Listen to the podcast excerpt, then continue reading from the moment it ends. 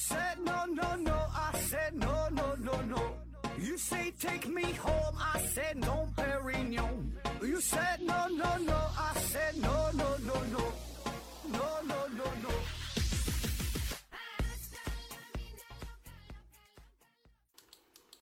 拼命探索不求果，欢迎您收听思考盒子。本节目由喜马拉雅平台独家播出。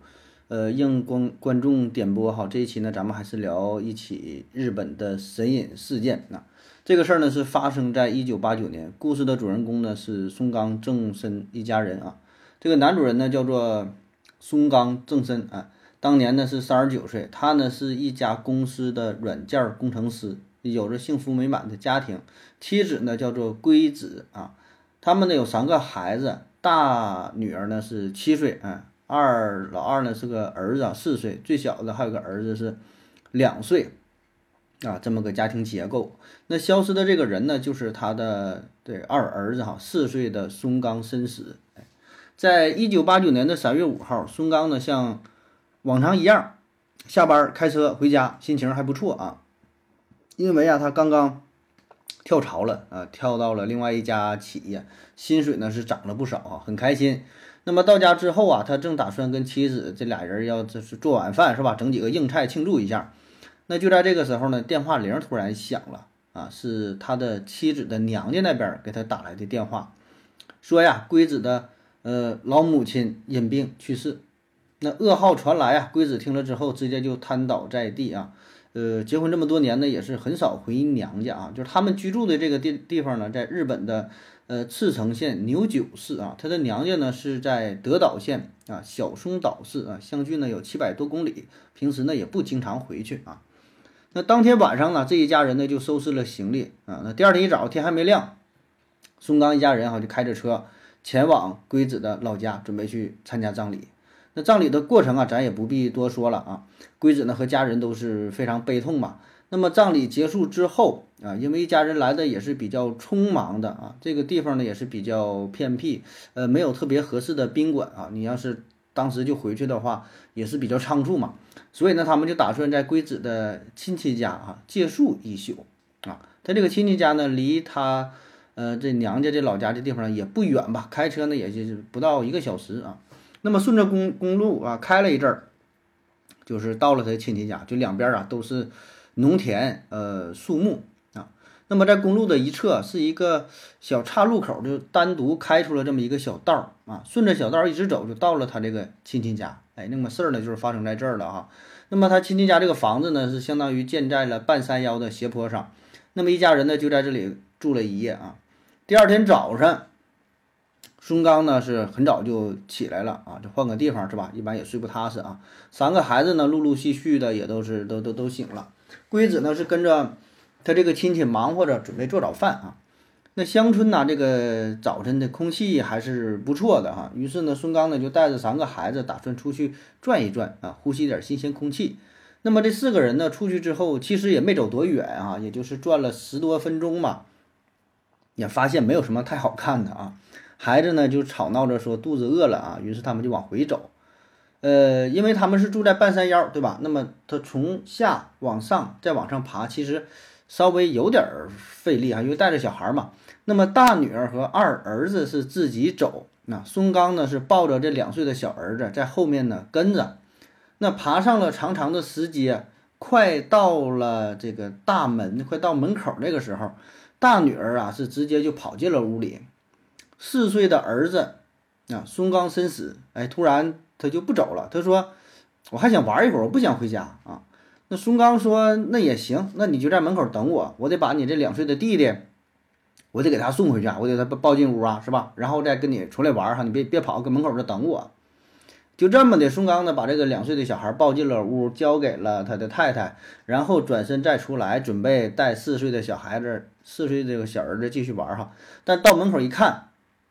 四岁的儿子身死啊，就已经没有了。整个过程非常快，就是能多快？你说二二三十秒，就一分钟保证没有。就就大门口，然后到屋里边送个孩子，转身出来，那小孩找不着了。当时孙刚呢也没有多想哈，他以为说这孩子可能等不及了呗，着急玩是吧？自己就跑出去了。但你想，四岁的小孩，你这这几十秒的事，他能跑多远？孙刚呢就顺着这个石头台阶往下走，边走呢边东张西望，喊这个孩子的名字啊。但是走着走着呢，就感觉不对劲儿了啊，因为这个石阶的长度大约呢能有个十多米长，就上下台阶这个石阶长度啊，但很陡峭啊，很陡峭，因为随着这个山势而修嘛，每节的高度呢都得在三十厘米以上啊。那么对于一个四岁的小孩来说吧，身高也就是一米多点儿，还不到一米一，是吧？其实上下这个台阶还是蛮费劲儿的啊，不可能走太快，这一步啊可能就迈这一个台阶，然后这脚上来之后，然后就一下迈一步，不像咱们呃两个脚交叉着往上这么走。所以就想，那他还能去哪儿呢？钻进旁边的树林了，那也走不了多远啊。一边走一边喊，但是没有任何回应，就感觉这个小孩就人间蒸发了啊。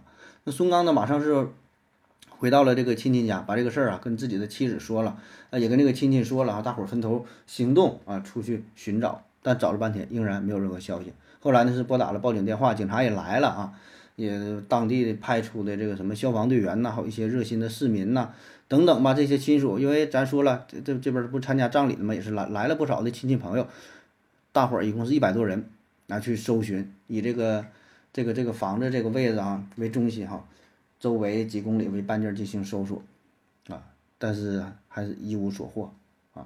第二天呢，警方又动员了二百多警力进行搜寻啊，搜索的范围呢也是扩大到了整个这真光市啊，就是他们所在的这这个这个市啊。当然，日本日本说的这个市跟咱们说的这个市，这个城市这个市它不一样哈。日本的市就大致相当于咱们的县呐，或者是小乡镇呐啊。他们县是比较比较大，是？县这个市是是小啊。但找了半天也是没有任何消息。之后呢，陆陆续续的又找了几天。呃，宋刚一家人的心情呢也是越来越焦躁啊，但也很无奈呀，就是找不到啊。咱刚才也介绍了这个亲戚家，他这地方是住在半山腰，人就非常非常少的地方啊，平时都没有多少外来人口，那么进进出出的呢，也就是这么一条主要的这个干道，也没有其他的道儿。那这么短的时间内，如果孩子自己出走的话，如果自己走，保证走不了多远，你丢也丢不了。他一个四岁小孩再走能走多远呢？是吧？你就这么喊，这么搜寻，保证也能找到。而且这地方也没有什么说悬崖峭壁呀、深水呀、河流啊，这小孩掉里边冲走了，也也没没有没有这种情况。而且这附近也没有什么大型的野兽，你说有什么狮子、老虎啊，被被什么野兽叼走了也没有。所以就猜测嘛，应该也就是被绑架了，是吧？被这个拐卖走了。那这样的话呢，一定会有外来的车辆啊，来车的话一定得经过这个大路啊。但是当天清晨。根据农田里的劳作的这农民反映，这天早晨也没听到什么特别异样的可疑的声音，也没有看到，呃，其他的这个汽车，呃，来到他们的山村，没有什么可疑的人上山下山啥的，啊，所以就很神秘嘛，叫叫神隐事件啊。那最终警方也很无奈，只能承认说这孩子就是找不到了，活不见人，死不见尸，没有了。那么到了三月十六号这一天哈，宋刚一家人已经在亲戚家。逗留了相当于有十天了呗啊，前前后后的，最终呢决定还是先回家吧哈，放一放，是吧？这边的亲戚帮着盯着点儿看一看，对吧？也不能总在人家亲戚家待着呀，回家还得是整理整理，还得继续过日子啊，是吧？就打算第二天呢就返回自己的呃老家啊，赤城县这边。哎，就在临走的这当天晚上发生了一件事儿哈，他们呢接到了一个神秘的电话啊，让这个整起事件显得更加扑朔迷离啊。其实这个孩子就刚失踪不久嘛，德岛的警方就他们所在的地方呢，在德岛县哈，这警方呢也是考虑过这个孩子很可能被绑架了，所以呢，在这个亲戚家这个电话上也是安装了专门的录音的设备啊，就想啊，万一是劫匪打来电话呢，是吧？哎，那么就在当天晚上，真有人打来了电话啊，呃，接电话的呢是松冈先生啊，对方呢是一个女人的声音，听起来呢三十多岁哈，是当地德岛的口音啊，说你好，请问松冈太太太在吗？宋刚说：“啊，您稍等一下。”然后呢，把电话递给了妻子啊。那电话那边呢，就说：“宋刚太太你好，我这边啊是我是家长代表啊。我们幼儿园这方面呢正在筹集慰问金啊。说打扰到你了，但我就确认一下，看看您什么时候回来呀？我怎么把这笔钱给您送过去？哎，这么个话。那龟子一听说，哎，那请问你是城西幼儿园吗？对方说：对呀，对呀，啊，就是这个幼儿园啊。然后说。那你的孩子也是月亮班的吗？就说他们班级的名字哈。对方说：“对，是的，就是月亮班啊，我是中原真理子的妈妈啊。”那龟子一听说啊，那太感谢了哈，太太太感谢你们了，还能还记着我们是吧？呃，说都我们明天就回赤城了啊，所以呃，明天可以可以直接这个把这个慰问金送到我们家哈，十分感谢啊。对方说啊，那好吧，那我就明天抽空过去啊，给给您送过去。哎，就这么一个电话啊。那么三月十七号啊，呃，宋刚这一家人就是回回回到了赤城县啊。那虽然母亲去世了，孩子失踪了，但日子呢，终究还得一天一天的过，是吧？家人呢也是不断调整的心态呗，是吧？还得面对生活啊。可是回到家之后啊，并没有人送来这个慰问金啊。当时龟子呢也也没特别在意啊，这玩意儿他也不好意思主动去要，对吧？你这事儿，人家主动给你行，你不能主动说去要这个慰问金的事儿哈。但是过了很久很久，还是没有人送来慰问金，龟子就觉得有点不对劲儿哈，就主动联系到了这城西幼儿园啊，就问问这个幼儿园老师说这个慰问金的事儿，就幼儿园就他的孩子是所在幼儿园嘛，然后呢，幼儿园这边说，什么慰问金呢？不知道啊。没有慰问金呢，然后一打听说，咱咱班上根本就没有叫中原真理子的孩子。这时候龟子彻底发现了啊，这被骗了，不对劲儿啊！那也就意味着之前打电话的那个人儿，那很可能就是绑匪呀。因为你想想，这事儿就发生在距离他家这边七百里以外，相当于跨个省的个地方，对吧？在德岛发发生的，那自己幼儿园这边。确实不应该这么快就了解到这个消息，又能筹集善款，所以确实不对劲儿啊。那么这应该就是绑绑匪打的电话。那么打电话的目的就是想确认一下孙刚一家人的行踪，看看你什么时候走，什么时候回到自己的家，对吧？就掌控你。而且打电话的过程，你看他这个通话，他这里边都是一些话术哈，就是。他让龟子说出自己所在这孩子所在的幼儿园以及所在的班级，是吧？就透露出了信息嘛。他就是他没提供什么有用的信，那个绑匪那边没说什么有用的信息，就是相当于给你套你这个话呢。然后呢，宋刚啊立即把这个情况就报告给了当地的警方啊，然后就说你调一下这个这个通话的记录是吧？查一查是从哪打来的电话。哎，但你说事有凑巧，德岛县的警察说之前这个通话记录啊。莫名其妙的消失了，丢失了，找不到了。而且以当时的电话的这个技术，就也没有什么反向侦查技术啊，你也找不到这个电话是从哪儿打的。所以这事儿就非常重要的一条线索到这也就断了。那么事情发展到这儿哈，这个案件的过程呢，就显得比较诡异，是吧？那么再加上媒体的一些刻意的宣传和渲染，这个事儿就成为了日本三大神隐事件。这孩子就就找不着了，啊，那么事发之后呢，松岗是持续了原有的工作啊，一家人呢节衣缩食，全身心的投入到了寻找亲人的旅途当中。宋刚呢也是求助各个传媒机构啊，就是印了很多的传单呐、照片啊，呃，希望借助媒体的力量哈，希望大家一起帮忙，就想找着这个孩子啊。那么这个事儿呢，也是震惊了整个日本哈，但是始终没有什么确切的消息啊。然后一过就是过了这么长时间，一直到二零一八年的一月份，哎，这个事儿呢似乎出现了一个惊天的转机啊！日本呢有一档非常有名的节目，叫做《公开大搜索》。公开大搜索啊，这个节目呢有点类似于寻人启事的意思啊，但不是说就是家里人失踪了哈，家里人走丢了上这个节目是吧？是描述说帮我找，他是反过来的，他是呃有一些失忆的人。就是人不知道自己是谁，不知道自己家是哪的，嗯，可以上这个节目，然后让大伙儿看一看，就是你们谁认识我哈，我是谁家的，然后给领回去，是这么个情况啊。那这个一八年的时候，就有一期节目哈，上了一个叫做和田的男子啊，很年轻，他不知道自己的身份啊，他呢是在二零一四年七月份的时候被发现的，当时他是在爱知县一家大型的商场的厕所里边。搁这里边就是非常虚弱啊，就快昏迷了。被发现之后呢，是送到了医院进行抢救啊。那么经过一段时间的救治呢，身体逐渐恢复，意识也逐渐恢复。但是他过去的一些事儿他是记不住了。警察就对他询问呢，他自己也说不太清，只能是凭借着自己一些零散的记忆吧。他说，好像是自己在四五岁的时候跟着父母出门啊，坐车。在车上就睡着了，然后就不知道了。等到等到他醒过来之后呢，发现自己在一个不认识的一个大叔家里边儿这待着哈。大叔呢也不让他出门，就给他关起来了。大叔一天呢也不经常出，基本不出门哈。嗯，一般都是对着电脑看一些图表啊，看一些什么什么线条啥，就听起来像炒股那个意思啊。对着屏幕，他说他只出过一次门，就是大叔带他就看过牙，十五六岁的时候看过一回牙。平时就是搁屋里这么闷着，也不让他上学，啊，就当就管吃管喝，就这么囚禁他啊。那么随着年龄的增长呢，他开始逐渐学会偷偷摸摸的就看看电视，能了解到外面的世界啊。这儿也不认识啥，就是获取外界的渠道就是这个电视。等大叔晚上睡着了，他可能偷摸看一看啊。那么慢慢他才知道说啊，自己这种情况原来是被囚禁，原来觉得很正常，他没接触到外面世界，以为就是这样的。后来觉得啊，原来不是如此。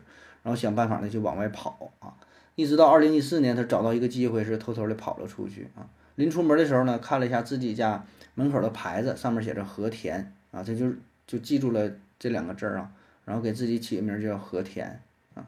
跑的时候呢，身上还偷了点钱，也不多啊，带了点钱。渴了呢，就是喝这个路边的这水龙头的水；饿了就拿这个钱买点东西吃充饥，就使劲跑，也不知道想去哪，反正就想逃离这个地方呗，跑得越远越好。后来根据警方推测呀，估计啊他能跑了得有将近得一一百公里左右吧，前前后后将近一个月哈，跑了一百公里，瞎跑他也不认识道啊，他也不知道什么叫做报警啊。最后是太渴了，想去商场的卫生间里边喝点水啊，然后直接就虚脱了，晕在这里边，后来就被救了哈，这么个过程。那么他上了这档公开大搜索的节目之后，立刻呢就被眼尖的网友认了出来，哎，说你看看这个人长得像不像？二十九年前有一起失踪案呢，有个小男孩四岁，松冈伸矢啊，大伙儿呢拿出照片一比较，真挺像，啊，真挺像。你看他这个眉毛啊，整个这个脸型啊，神态呀，确实挺像啊。大伙儿也可以看一下这个这个照片。那如果说这个是真的的话，那这案子两个案子不就合成一个案子了，对吧？那小孩丢失的案子加上这个，呃，囚禁的案子也都解决了。啊，而且年龄呢也能对得上啊，按他说的四五岁到现在这个年龄应该差不多。那怎么能够印证啊？自然就是做这个 DNA 鉴定呗。这时候 DNA 鉴定技术已经有了，就二零一八年了，然后就找来了孙刚啊，然后又跟这个和田俩人验的 DNA，验完的结果呢，嗯，很让人失望哈，他俩并没有亲缘关系啊，他并不是当年走失的小孩儿。但这事儿呢当时很非常非常轰动啊，轰动全日本呢。那么事儿呢，就是这么个事儿啊。那么真相到底是啥呢？哈，我给你瞎分析一下。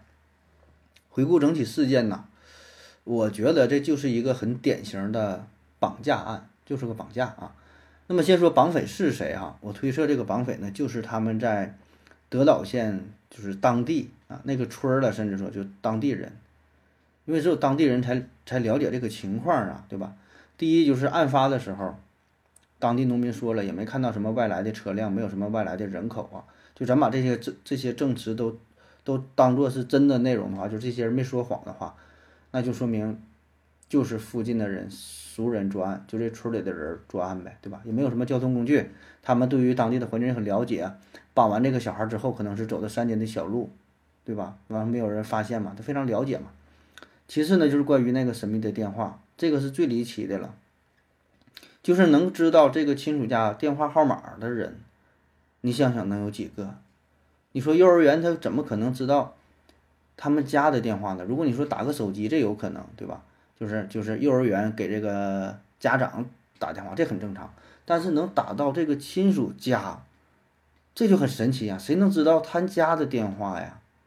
而且是操着一口德岛县的口音，那说明就是当地人才能了解这个事儿。对吧？所以就是当地人给他绑架了，绑架之后给小孩先暂时藏起来，藏起来之后，等到确认安全了，他们都离开了，警方也是疏忽了，就是放松警惕了，然后再把这个孩子呢再给处理掉。那一定有人问了是吧？那你费这么大劲绑孩子干啥是吧？也没说要赎金呢，没说怎么地的，他绑他干啥？那我恶意揣测一下，我觉得这就是一个。呃，有组织、有计划的一个政府的官方的绑架行为啊，就是为了完成完成一些任务啊。我们上期也也提到过一句，就是在上世纪七八十年代，当时朝鲜呢，在世界各地都绑架过不少的日本人，啊，所以呢，你看这起事件当中，就警察局居然能把那么重要的电话的通话记录给弄丢了，这事儿就很不正常啊！这么重要的东西怎么能丢呢？那这是怎么丢的？就故意丢的呗？就说明这背后一定有人在暗中捣鬼，有一个力量在操纵着整起事件。